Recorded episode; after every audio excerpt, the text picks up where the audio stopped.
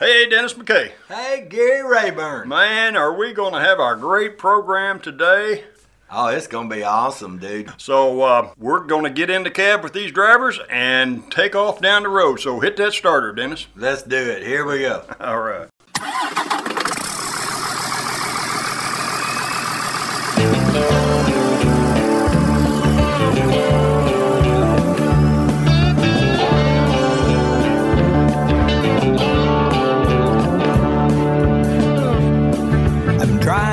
Sun comes up. I'm driving when the sun goes down. The hum of 18 wheels. Lord, that's the lonely sound. I spend all day chasing that old white line. I've been on the road so long. I've lost track of time.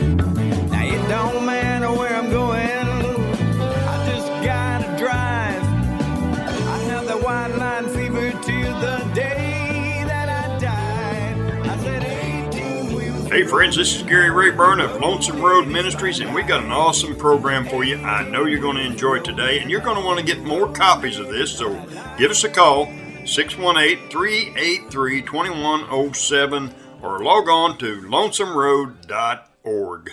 Or you can email me at gary.lonesomeroad at gmail.com. We look forward to hearing from you. Now sit back, listen, and enjoy today's program from Lonesome Road Ministries Church on the Road. Give us a call. We look forward to hearing from you. I keep those wheels a turning from town to town. There's so much I gotta see. I gotta look around. I got diesel smoke rolling from two chrome stacks. My address is 408 414. A big blue Mack. Now it don't matter where I'm going. I just gotta drive. I have the white line fever till the day that I die. I said 18 wheels rolling on the road, it is my life.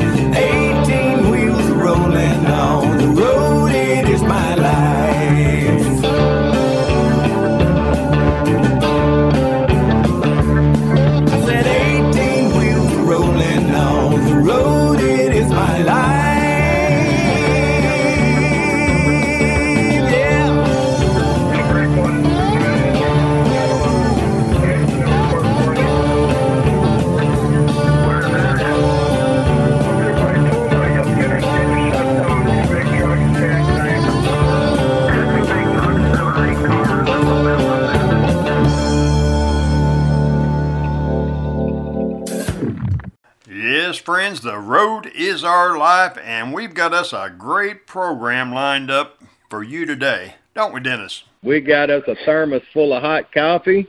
Got that driver up there. He just fired that engine up, and he's letting them air pressures build up so we can hit the road here in a second. Uh, that's right, Dennis. Uh, pour everybody a cup of that hot coffee, and I got a James Payne song that I want to put on before we get into the message. James is an awesome man of God. He is who he says he is. Now he doesn't have any feelings, and he don't think you should have any either. I mean, he'll tell you how the cow eat the cabbage in a heartbeat, but he does it because he loves people. He loves this ministry, Lonesome Road Ministries, what it's done out there in the industry for the last 18 years in the trucking industry. And we have a uh, conference every year. And James came up here, I invited him, and I, I didn't think he'd come. I mean, what's he want to do with a bunch of old truck drivers? Right. But you know what? He come up here and he said, I've never seen a ministry like this before.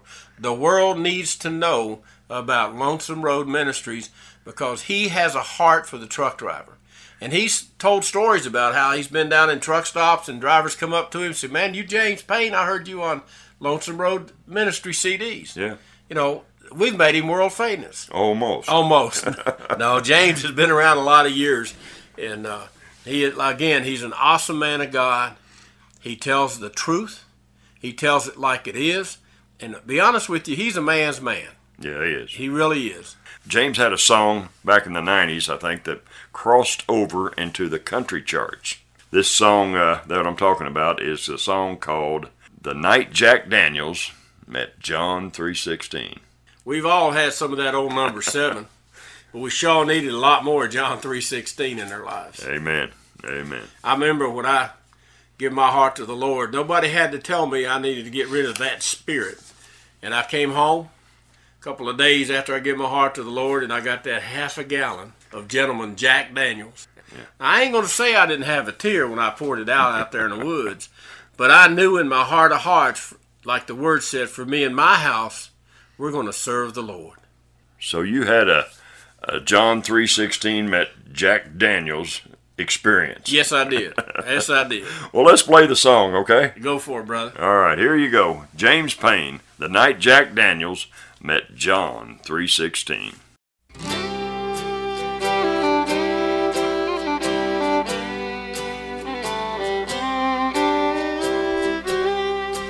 I remember the night, the end of my road, in a motel in Nashville, searching for hope.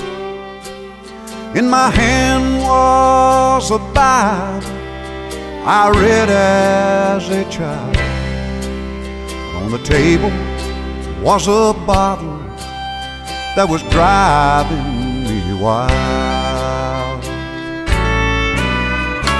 I poured the whiskey into the glass. I prayed it would help me forget my past. Then I read how Jesus died on that tree. And I poured out the whiskey and fell down on my knees. And that night, old Jack Daniels met John 3:16. God's word broke the hold that he had over me. I traded Tennessee whiskey for Calvary's tree. That night, old Jack Daniels met John 3:16.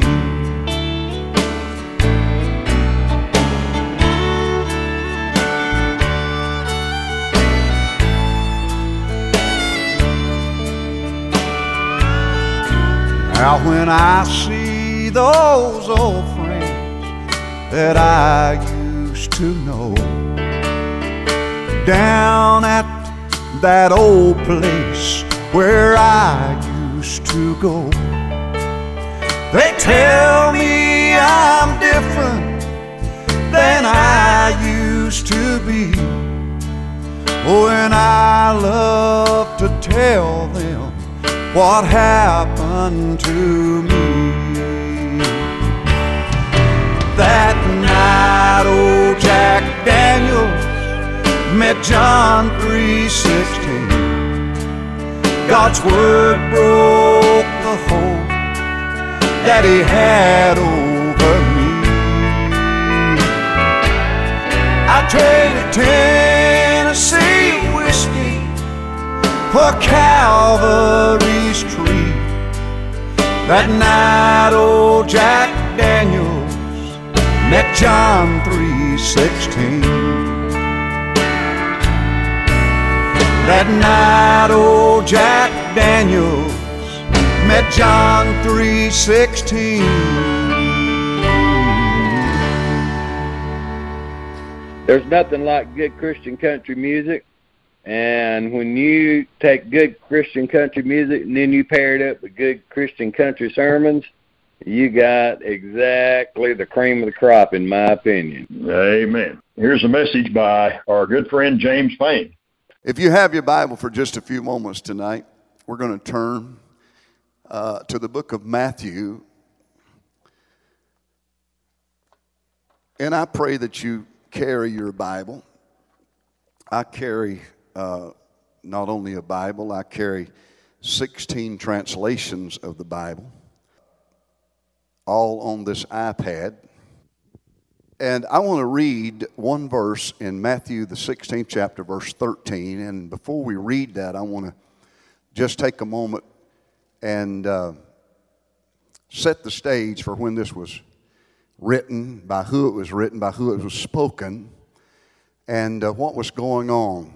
Jesus is the one that is doing the speaking here, and there seems to be some controversy about who he is. And uh, there seems to be some controversy today about who he is.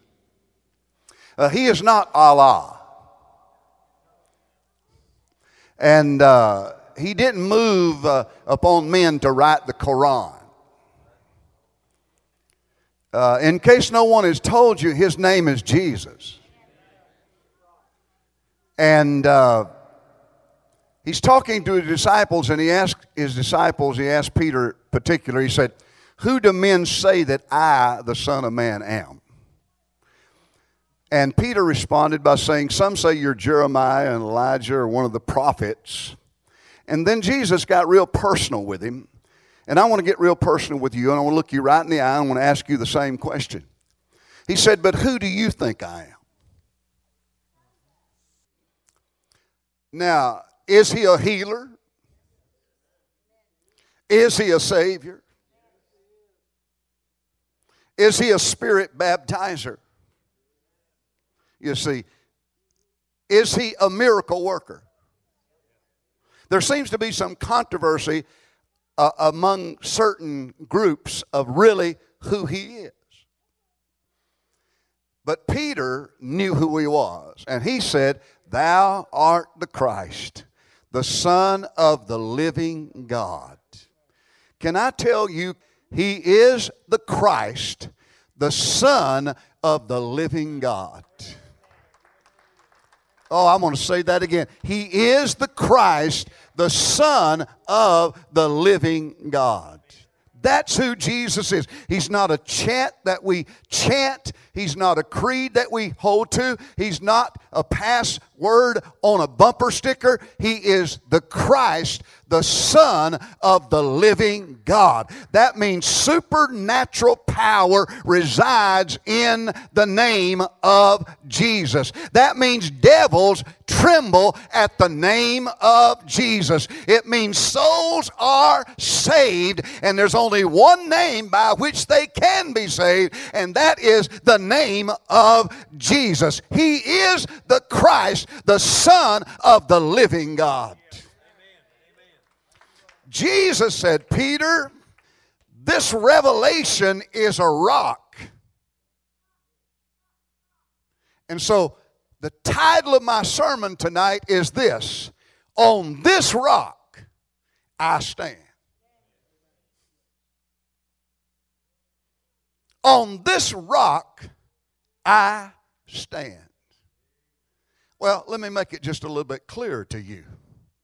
On this rock, on this revelation, I plant my feet and tell the Supreme Court they're wrong. Come on. Don't be afraid to clap your hands. They're not going to audit you. Come on. I said, on this rock, I plant my feet and tell Washington, D.C. and the Supreme Court of the United States it's not right for Adam to marry Eddie, and it's not right for Betty to marry Blanche.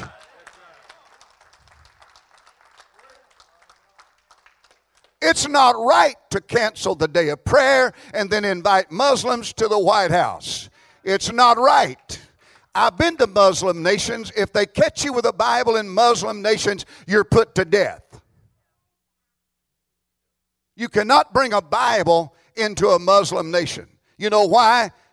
It's a rock and they're afraid of what's written in this book and the power of this book to change lives. I don't blame the devil. I wouldn't want to bring one of these in either. You know why? Because this Bible can not only change a Muslim nation, this Bible can change a family. This Bible can change a church. This Bible can change a city. This Bible can change a denomination. This Bible can even change some of you if you will get up on top of this rock and say, right here on this rock I stand. Christ is the Son of the living God. He's not a denomination, He's not a religion, He is a person. His name is Jesus. He came from God, He lives today. He is the Christ, the Son of the living God.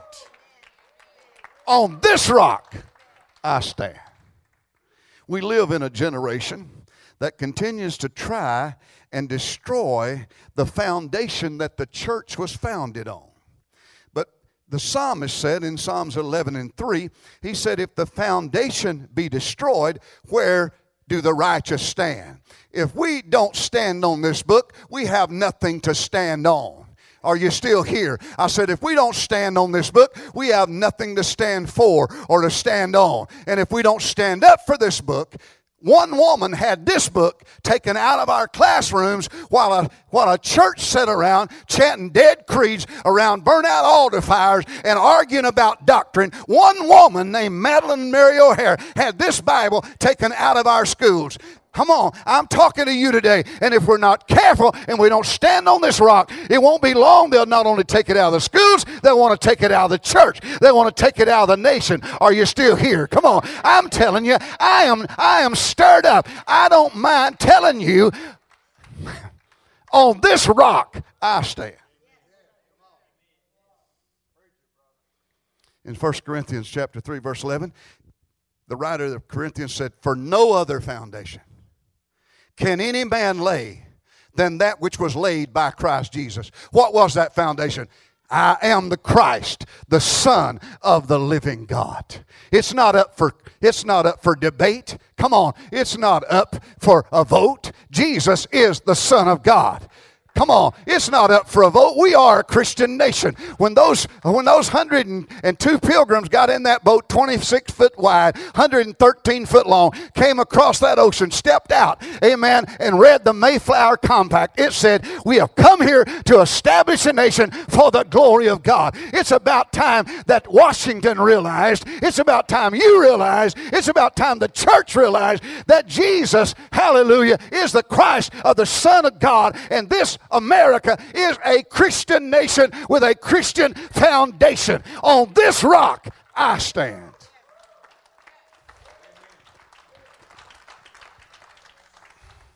This book that I hold in my hand has refreshed and cooled the fires of affliction for martyrs who were burned at the stake, who would rather die than deny it. Preachers today are afraid to preach it.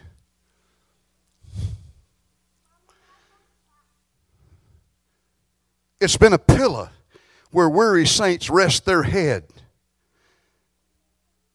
It's been an anchor for those tossed on the sea of life. This Bible I hold in my hand is the only reliable franchise and foundation for Christian hope. This Bible has prevailed over time, enemies, emperors, and empires. I have a copy of Life magazine on the front cover where it says, God is dead and the Bible is obsolete. Time magazine is out of business. This is still the best selling book in America. On this rock, I stand. On this rock, I stand. Agnostics, atheists, infidels have conducted funerals for this book. But in the middle of the interment, as they're reading the eulogy,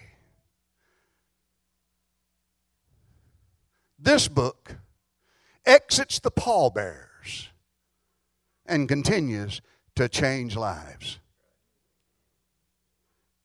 Because it's this book that introduces us to the Christ, the Son of the living God. There was a time when Russia was the most powerful nation on the planet.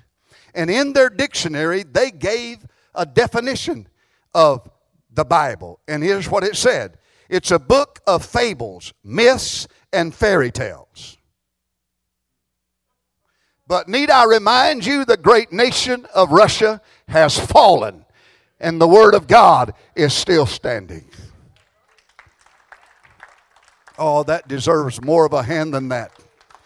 This book has traveled more roads, knocked on more doors, and changed more lives than any book in the history of the world. This Bible is supernatural in origin, divine in penmanship, infinite in scope, universal in interest, infallible in authority, unequaled in value, inerrant in all of its statements, inexhaustible in adequacy, and life changing in power, and inspired, inspired absolutely and totally by the Holy Ghost. 2 Timothy chapter 3, verse 16. This Bible said in Romans 10 17, For faith comes by hearing, and hearing by the Word of God. And this book says in Hebrews 10, or chapter 11, verse 6, without faith, it is impossible to please God. And in verse 1, now faith is the substance of things hoped for, the evidence of things not seen. Mark 11, 24 says, What things soever you desire when you believe, when you, whatsoever things you desire when you believe, or when you pray, believe you receive them, and you shall have them. This book says, if you have faith, you can say to a mountain, Be removed and cast into the sea, and it shall not be able to, to, to resist you because of the power that I hold in my hand in this book. I'm talking about on this rock I stand. On this rock I stand. This book I hold in my hand convicts sinners, instructs, and enlightens believers. This book. This book contains the most authentic history ever reported, the best covenant ever written, and the best will ever executed. It's a reflection of the past, a mirror of the present, and a prophet of the future. This Bible, this book that I hold in my hand, its pages have been drenched by tears of millions, turned by fingers in agony as the blood of martyrs was being spilled. Uh, snipers from pulpits and college professors from uh, podiums have loaded up their humanistic six guns and shot at this book. And where they have wounded it, they have not destroyed it. Why? It's still alive and well the Bible said, not one jot or one tittle of this book will pass away until all be fulfilled. The pro- college professors are dead. Amen. The unbelieving agnostic and infidels are in their grave. But this book is still alive and well. This book is still saying, you can be born again. You can be set free. You can be delivered. On this rock I stand. This this book. Jesus is on every page. Faith is in every word. Hope is in every verse. Forgiveness is in every chapter. Grace is in every paragraph. And love is in every syllable. This book. It'd do some of you good to just read it and quit using it to look religious. It would do some of you good to just read it instead of laying it in your pew to save your place. It would do some of you good if you would just read this book. It might scare the living hell out of you if you were to happen to read this book. Come on. You know, I can carry my iPad into an elevator and people will look at me as a business person. But I can take this Bible in my hand and walk on the same elevator and they'll get off at the next floor because they don't want to travel all the way up with this book. That's the power of this book. And if the church ever gets back to preaching this book, lost will come to Jesus. Sick bodies will be healed. Marriages will be put back together. And America once again will rise out of the ashes of adversity again as a great nation. Come on, it's going to take more than Hillary Clinton. It's going to take more than Donald Trump to save this nation. It's going to take people like you and I that get up on this book and say, On this rock I stand.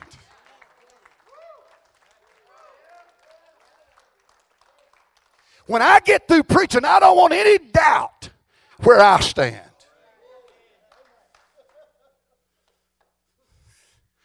You know, we have seeker sensitive churches today. That means don't get too loud or too serious, or sinners will feel uncomfortable. Don't laugh at me. Thousands of people are coming every Sunday to those kind of churches. Come on. They have to put a coffee shop in the lobby just to wake them up before they drive home. They got a dead preacher preaching a dead sermon to a bunch of dead people, and they wonder why they're frustrated and their life's falling apart. I came in church as a mainline heroin addict. I came as an alcoholic. I never did one good thing in my life. But the first night I heard this book preached, I walked down the aisle, laid my drugs on the altar, and I walked away from that 48 years ago, and I took a stand on this book. And I'm telling you, this book has brought me 48 years later. I'm still free. I'm still delivered. Hallelujah. On this rock I stand. This book is a comfort to the brokenhearted, a lighthouse to those needing direction, a balm in Gilead for those whose body is racked in pain. It's a sword, it's a fire, it's a hammer, it's a roadmap, it's a lamp. No tyrant can consume it, no condition, tradition can choke it, no infidel can corrupt it, and no atheist can ignore it. On this rock I stand. It was taken from the classrooms of America. And now our students are shooting each other. Come on. It was taken from the pulpits of the church. And now 50% of Christian marriages are ending in divorce. You having marital problems, sleep with this book. Come on. You got a stubborn husband, get this book and lay it over on his chest. Come on. Just get up in the middle of the night and start reading it. On this rock I stand. This is the Word of God. It's been taken from our homes. Nobody reads the Bible as a family anymore. I just heard the other day, Arbitron says that now 10 hours is spent in front of a television set by the average American. Some people in church are more worried about somebody befriending them on Facebook. Let me tell you something that'll change your life. Get your face out of Facebook and put your face in this book.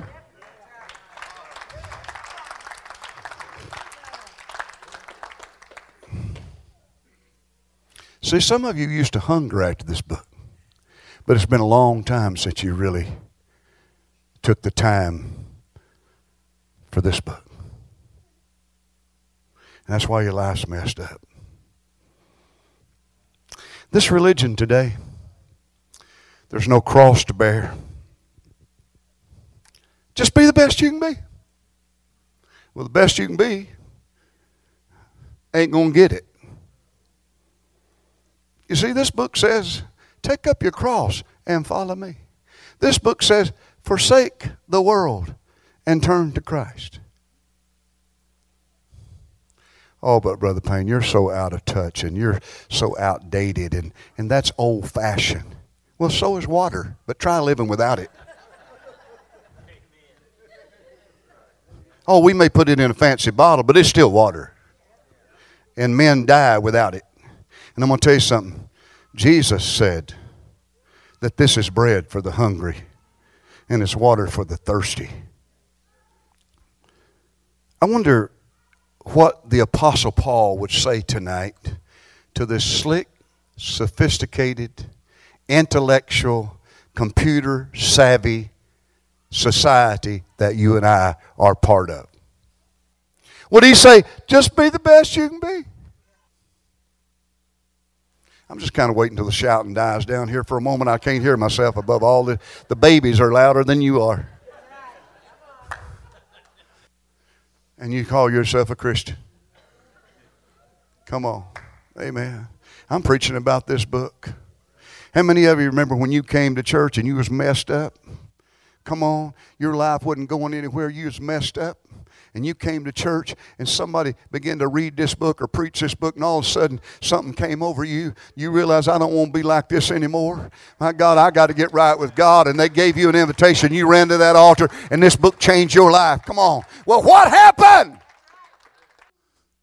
I never have cooled off in 47 years. I never backslid. I, I never, you know, ha- I've had bad days, you know, but my, my worst day as a Christian was better than my best day as a sinner. Come on. Amen. But I, I got to read this book every day. It's my life. Come on. It's what, what I thrive on this book. I'm talking about on this rock I stand. I tell you what Paul told Timothy. He said, Preach the word, reprove, rebuke with all long suffering. Today we're afraid of preaching the gospel, afraid some tither's going to get mad and go somewhere else to church.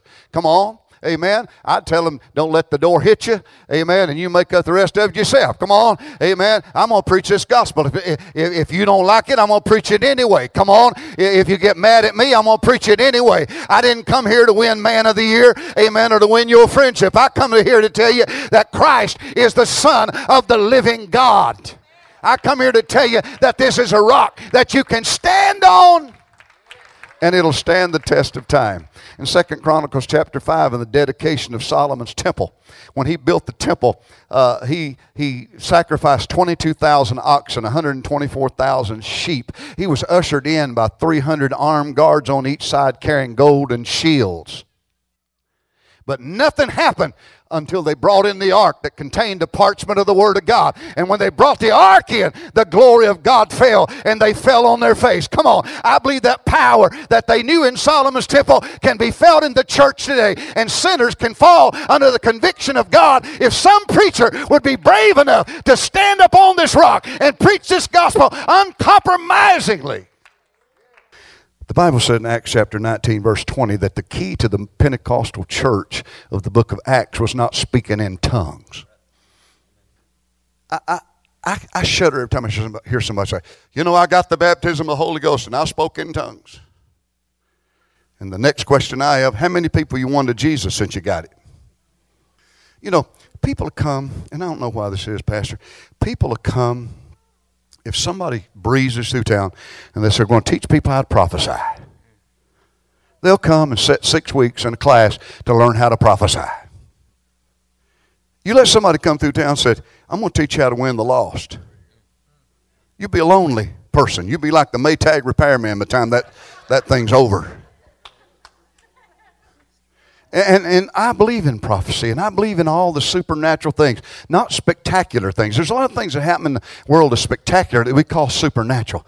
Listen, if, if you fall out, that ain't supernatural all the time. It can be spectacular, you know. Come on. Somebody blows on you and you fall down, you think that's a supernatural. It may just be their breath. I don't know. But you see, let me tell you something. If it's supernatural, when you get up off that floor, you're going to be changed. You ain't the same person that fell down there in that floor. I don't mind folks falling in the Spirit, but we ought to walk in the Spirit when we get up. Come on. That's what I'm talking about. And you can't do that unless this is your rock that you're standing on because Christ is the Son of the living God and He'll talk to you. The Bible said the secret of the book of Acts church in Acts chapter 19, verse 20, it says, So mightily grew the word of God and prevailed. On this rock I stand. First of all, I believe Jesus was born of a virgin, that there was no sin in his blood, that he was the immaculate, incarnate Son of the living God born of a virgin, and on this rock I stand. I know the church differs with me on that. About 50% of different denominations do not believe that Jesus was born of a virgin. But you see, on this rock I stand. This book says that the angel of God came to Mary and said to Mary, who was a virgin, and the Holy Ghost shall come upon you, and that which is conceived in you shall be from God, and his name shall be called Jesus, for he will save his people from their sin. Come on, that's what this book says. You know, Somebody asked me about this book, said, Do you really believe oh, can you really believe with your mind that the whale swallowed Jonah? I said, let me tell you, if this book said Jonah swallowed the whale, I believe it.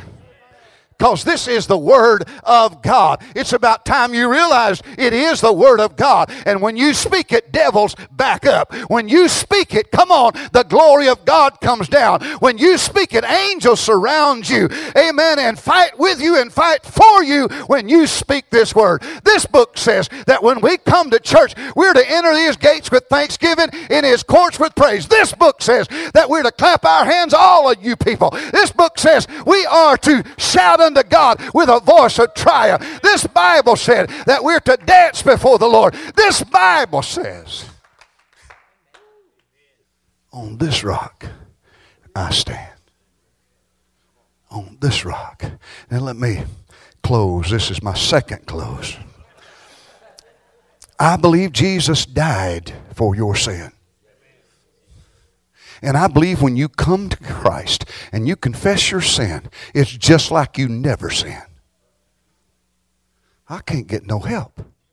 And the reason I can't get any help is because some of you have been listening to the devil. And he'll remind you, didn't you know what you did back there? Don't you remember what you did back there? No, I don't remember. Uh, past 1968 at 10 minutes after 10 on November the 3rd, I don't remember back beyond that. I have a slight recollection of my life before Christ. But can I tell you for a moment what happened after that? I was delivered. I was set free. I had a hunger for this Bible. I read this Bible through 25 times the first year I was saved. I committed over 5,000 scriptures out of this Bible to memory that I still retain to this day. You know why? Because I realized if I'm going to stay delivered from drugs, I got to get the Word of God in me. I realized that if I'm going to stay free, I got to get the Word of God in. I realized that if I didn't want to be like some of you,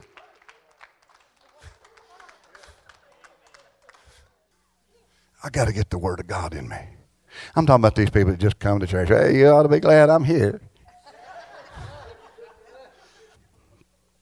I believe Jesus was crucified. I believe on the third day, he rolled away the stone and walked out the first fruits of the resurrection. Some of you don't believe that. I can tell by looking at you. If you do believe it, you need to start acting like he's alive. Now, there's a lot of theory surrounds his resurrection. Uh, you know, we're supposed to be sympathetic to Muslims because of the Quran. And we're a loving nation. Understand what I'm talking about? But read the Quran. Two things in Quran. The book of Seth in the Quran. Here's what it says. Jesus did not really raise from the dead. It only appeared that he did. Now, Paul said in 1 Corinthians, he said, If Christ be not raised from the dead, then our preaching is vain. So if it's all right with you, I'll just stand on this rock and believe what God said that on the third day Jesus walked out of the grave tied death and hell and grave to his chariot wheels and ascended to the Father and put the blood on the mercy seat, came back to this earth according to Acts 1 3 and showed himself alive by many infallible proofs, being seen of men 40 days and speaking of things pertaining to the kingdom of God. And if it's all right with you, I'll tell you what else he said. He said, Go to Jerusalem and tarry till you be endued with my power, because when the Holy Ghost comes upon you, you shall have power, not to speak in tongues, but to be a witness to me in Jerusalem, Judea, Samaria, and to the uttermost parts of the earth. So if it's all right with you, I'll just take my stand on this word and on this rock, I will stand. I believe Jesus is coming back just like he said.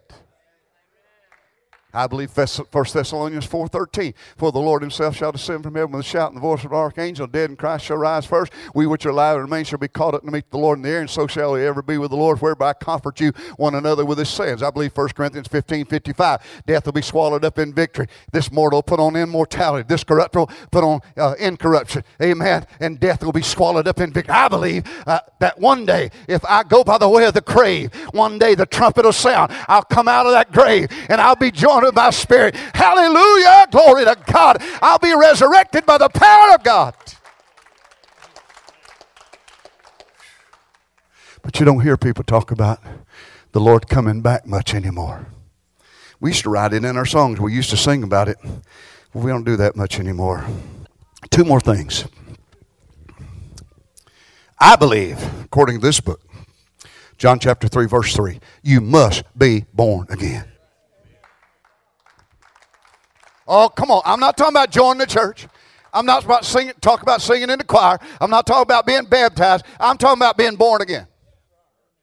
When you get born again, you ain't the same old person you always been. If you the same old person you always been, guess what? You the same old person you always been.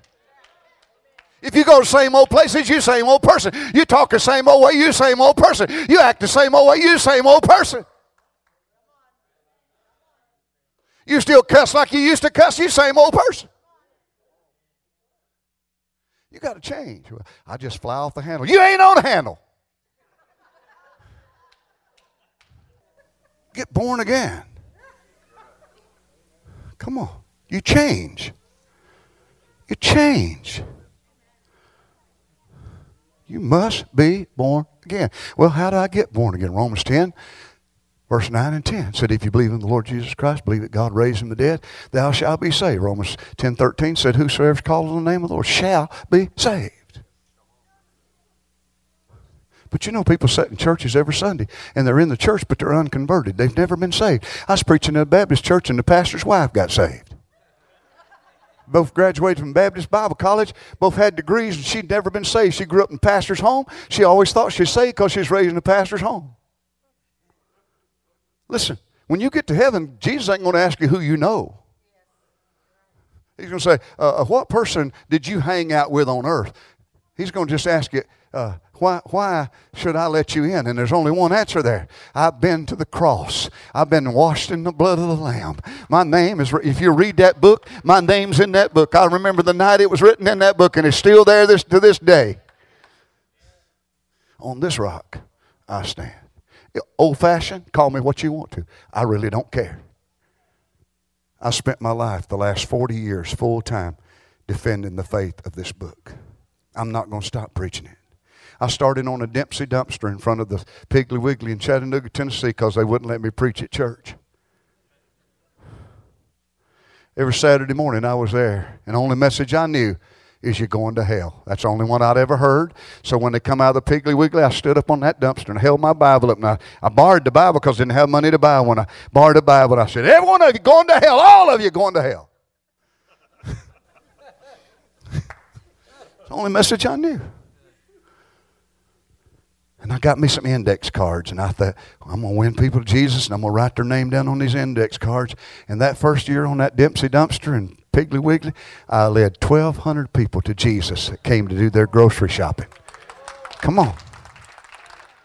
Some of you want to do something for God. There's a wide open world that's lost going to hell. You don't have to wait till somebody opens a pulpit up to you, amen, or you got a television program. You can reach people right on the job. You can reach people right on the neighborhood. You don't have to wait. Come on, you can do something for God. On this rock I stand. Jesus said, Go into all the world, preach the gospel to every creature. Those who are, are baptized and believe, they shall be saved. Those that are not, they shall be damned. He called me to preach the gospel on this rock I stand. One final thing, and I'm finished. Uh, I believe Jesus is the answer to every question and the solution to every problem in humanity. And if you will make him real to people, you see, you can fool Christians. Christians are gullible. They believe everybody's wonderful. I've been in the ministry and been and had those wonderful pastors steal my offering enough to tell you that everybody ain't wonderful.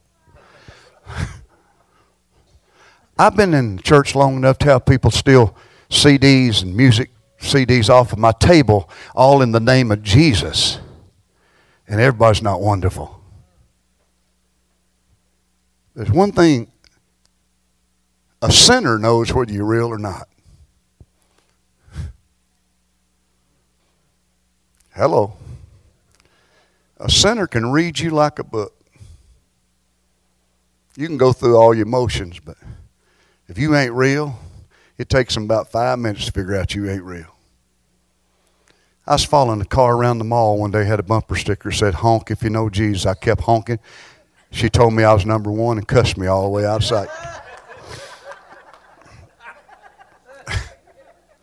People at home know where you're saved or not. People you live with know if you're sold out or not.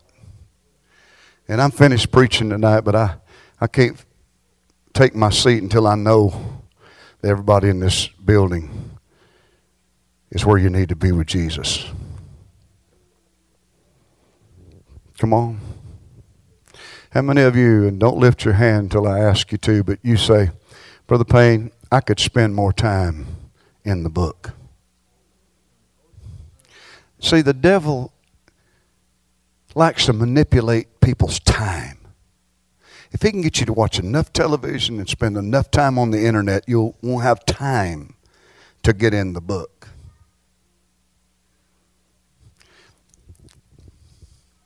Well, I'll not say this, but I'm going to. If pastors would spend more time in the Bible and less time with the golf course. I have pastors tell me all the time, I call them, I say, I really feel led that God would have me come to your church. And you know what they tell me? I've heard about you. And I got this church just like I want it. And I don't want you to mess it up. Folks, this nation is in a mess because the church is in a mess.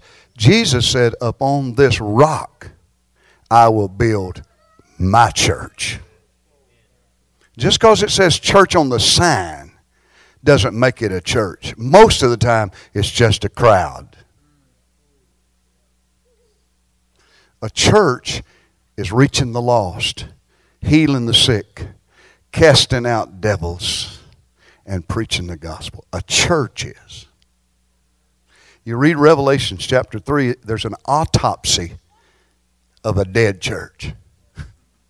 He said, You have the reputation that you're alive, but you're really dead.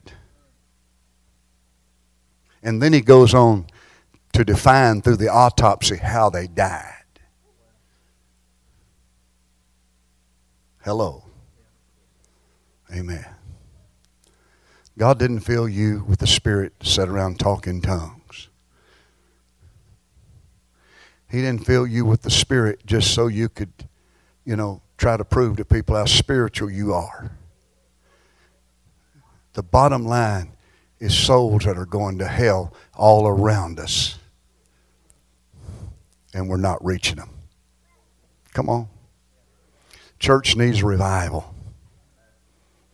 Church need don't don't don't sit there and look at me like that. How many of you could spend more time in the Bible?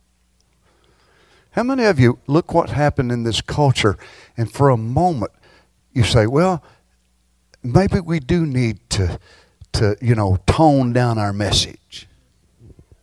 Listen, God never intended for the culture to shape the Bible. He intended for the Bible to shape the culture.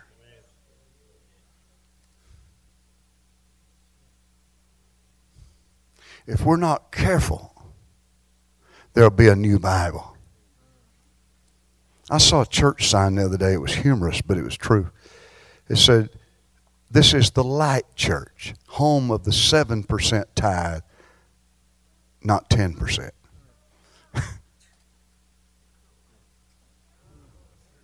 Forty-five minute services, not hour and a half. We are the light church. It's quiet in here, and I'll tell you why the Holy Ghost is bringing conviction. God has just held the mirror up and let you look at yourself. That's what the Word does. James said, the Word of God is like looking in a mirror and then turning and walking away the same person that you were. It's time to change, folks. Come on. It's time to change. We got to have revival. God has singled you out and put his hand on you to do something amazing and powerful. That's why I'm here and will come here every time I get an invitation because I want to be part of what God's doing. Blessed be the Lord. Blessed be the Lord. Hallelujah.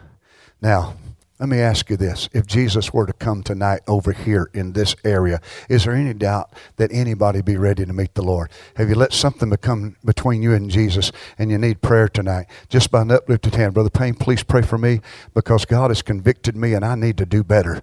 Raise your hand here in this section if that's you. All right. What about this section here? Brother Payne, pray for me.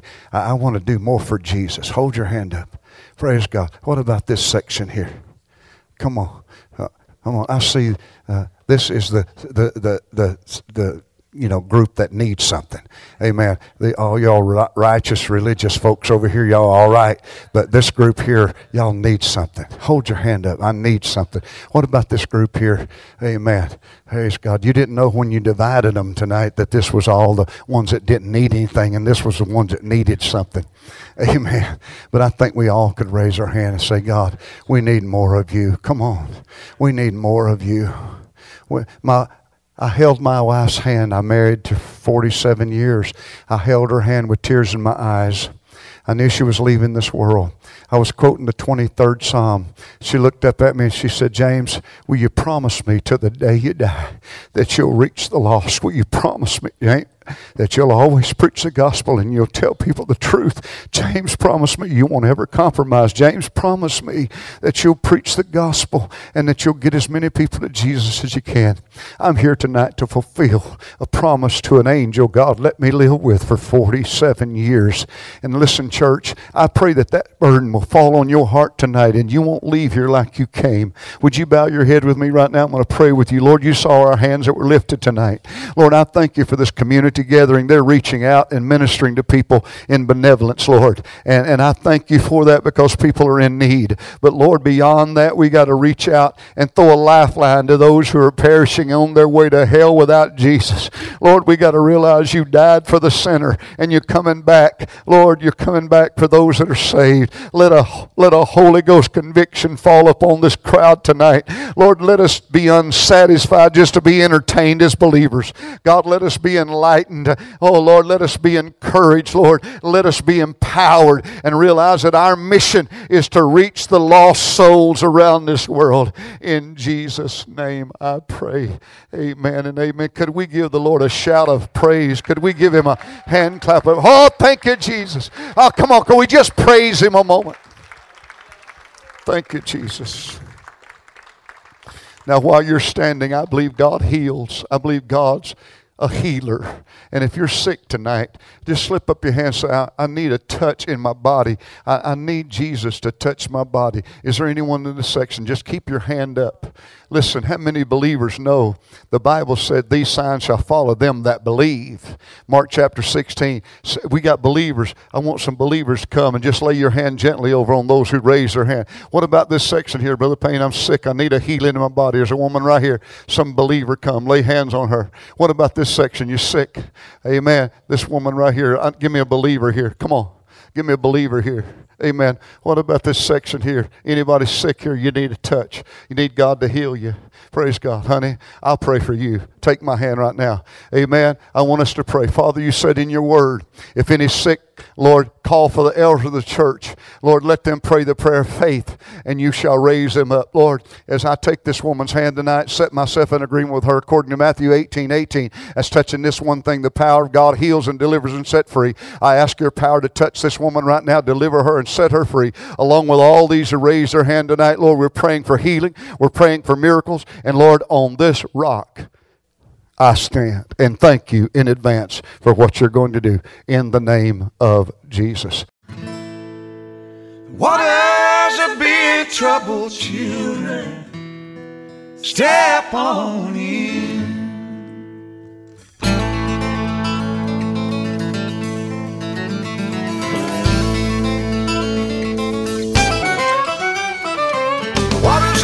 Are big trouble, children. Step on in. Waters are being troubled, children, step on in. Let Jesus heal your body now, wash away your sin. Waters are being troubled, children, step on in. There was a pool in Bethesda where they brought the sick and lame. There was healing in the water when the angel came. What Jesus did in Bible days, he's doing once again. The waters that be in trouble, children, step on in.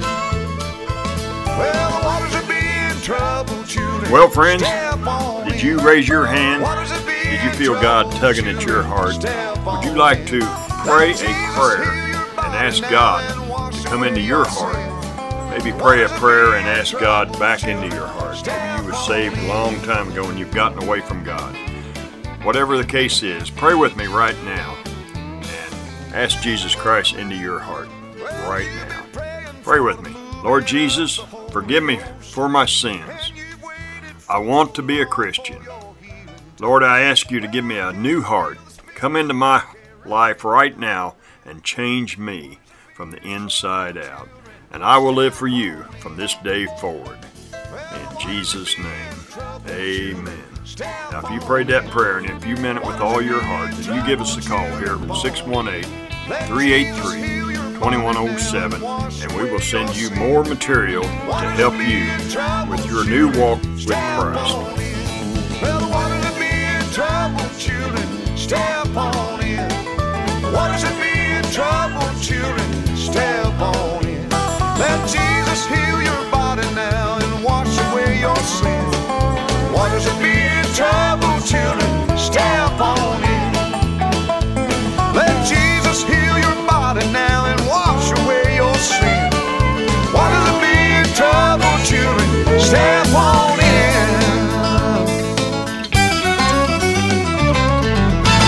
Gary, this has been an awesome, awesome ride in the cab, but I hear that driver up there, man, and he's downshifting. I think the truck stop up here he's fixing to pull into. I know you're right about that, Dennis. I see the lights are coming up. So we want to thank all of our listeners for letting us ride along with them in the cab. So, Daryl, let's close today's program. And drivers, my friend Gary Rayburn has a song called "At the Foot of the Tree" that Dennis McKay uh, recorded for Gary and did an awesome job.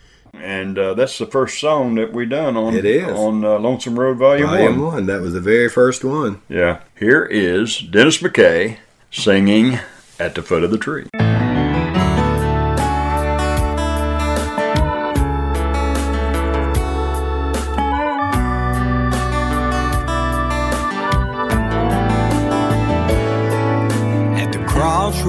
Life, lost without hope. 18 wheels of lonesome at the end of the road. In my hand was a track the preacher had read, his words still echoing in the back of my head.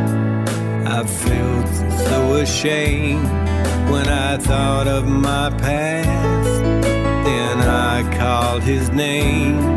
This chance, would it be my last?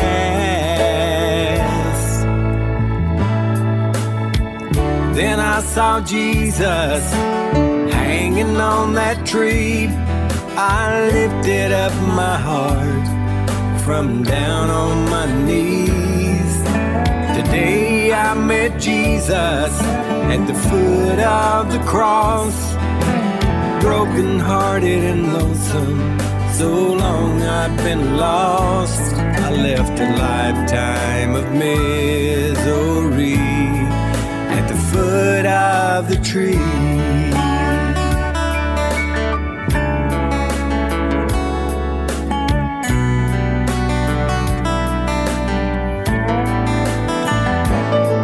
Those 18 wheels are rolling down that old lonesome road, and I shared the good news wherever I go. Yes, there's been a change. I'm not the man I used to be, and I tell everybody what's happened to me. How I felt so ashamed when I thought of my past. But I called his name. This chance, could it be my last? Then I saw Jesus hanging on that tree, and I lifted up my heart from down on my knees. Today I met Jesus at the foot of the cross. Broken hearted and lonesome, so long I'd been lost. I left a lifetime of misery at the foot of the tree. Then I saw Jesus hanging on that tree. I lifted up my heart from down on my knees.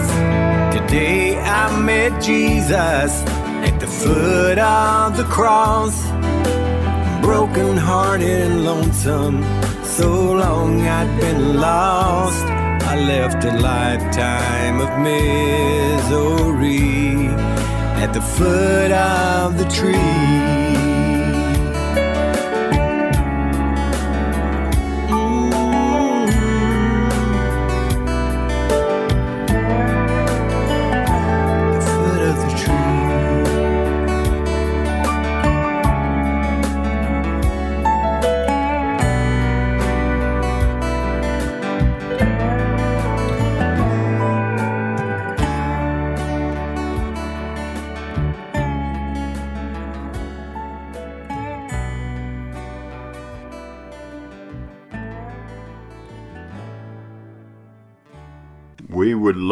To hear from you. My phone number is 618 383 2107, or you can call Chaplain Dennis McKay, 662 889 2829. or you can give Chaplain Daryl Spicer a call. 615 663 3199. And we'll be in the cab with you next week. That's right. I'll be right here with Gary and with Daryl shifting gears and drinking coffee. That's it. Yeah, We'll talk at you later. there you go.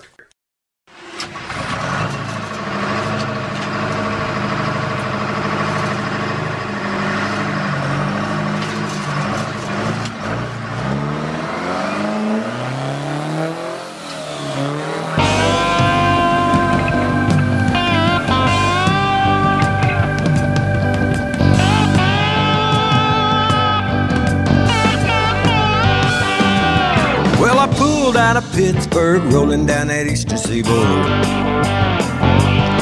I got my diesel turned up and she running like never before. Well, there's a speed zone ahead, alright, but I don't see a cop in sight. Six days on the road and I'm gonna make it home tonight. I got me ten forward gears and a Georgia overdrive. Need no pills cause my eyes are open wide. I just passed a Volvo and a white. I've been passing everything inside. Six days on the road and I'm gonna make it home tonight. Oh, take it home.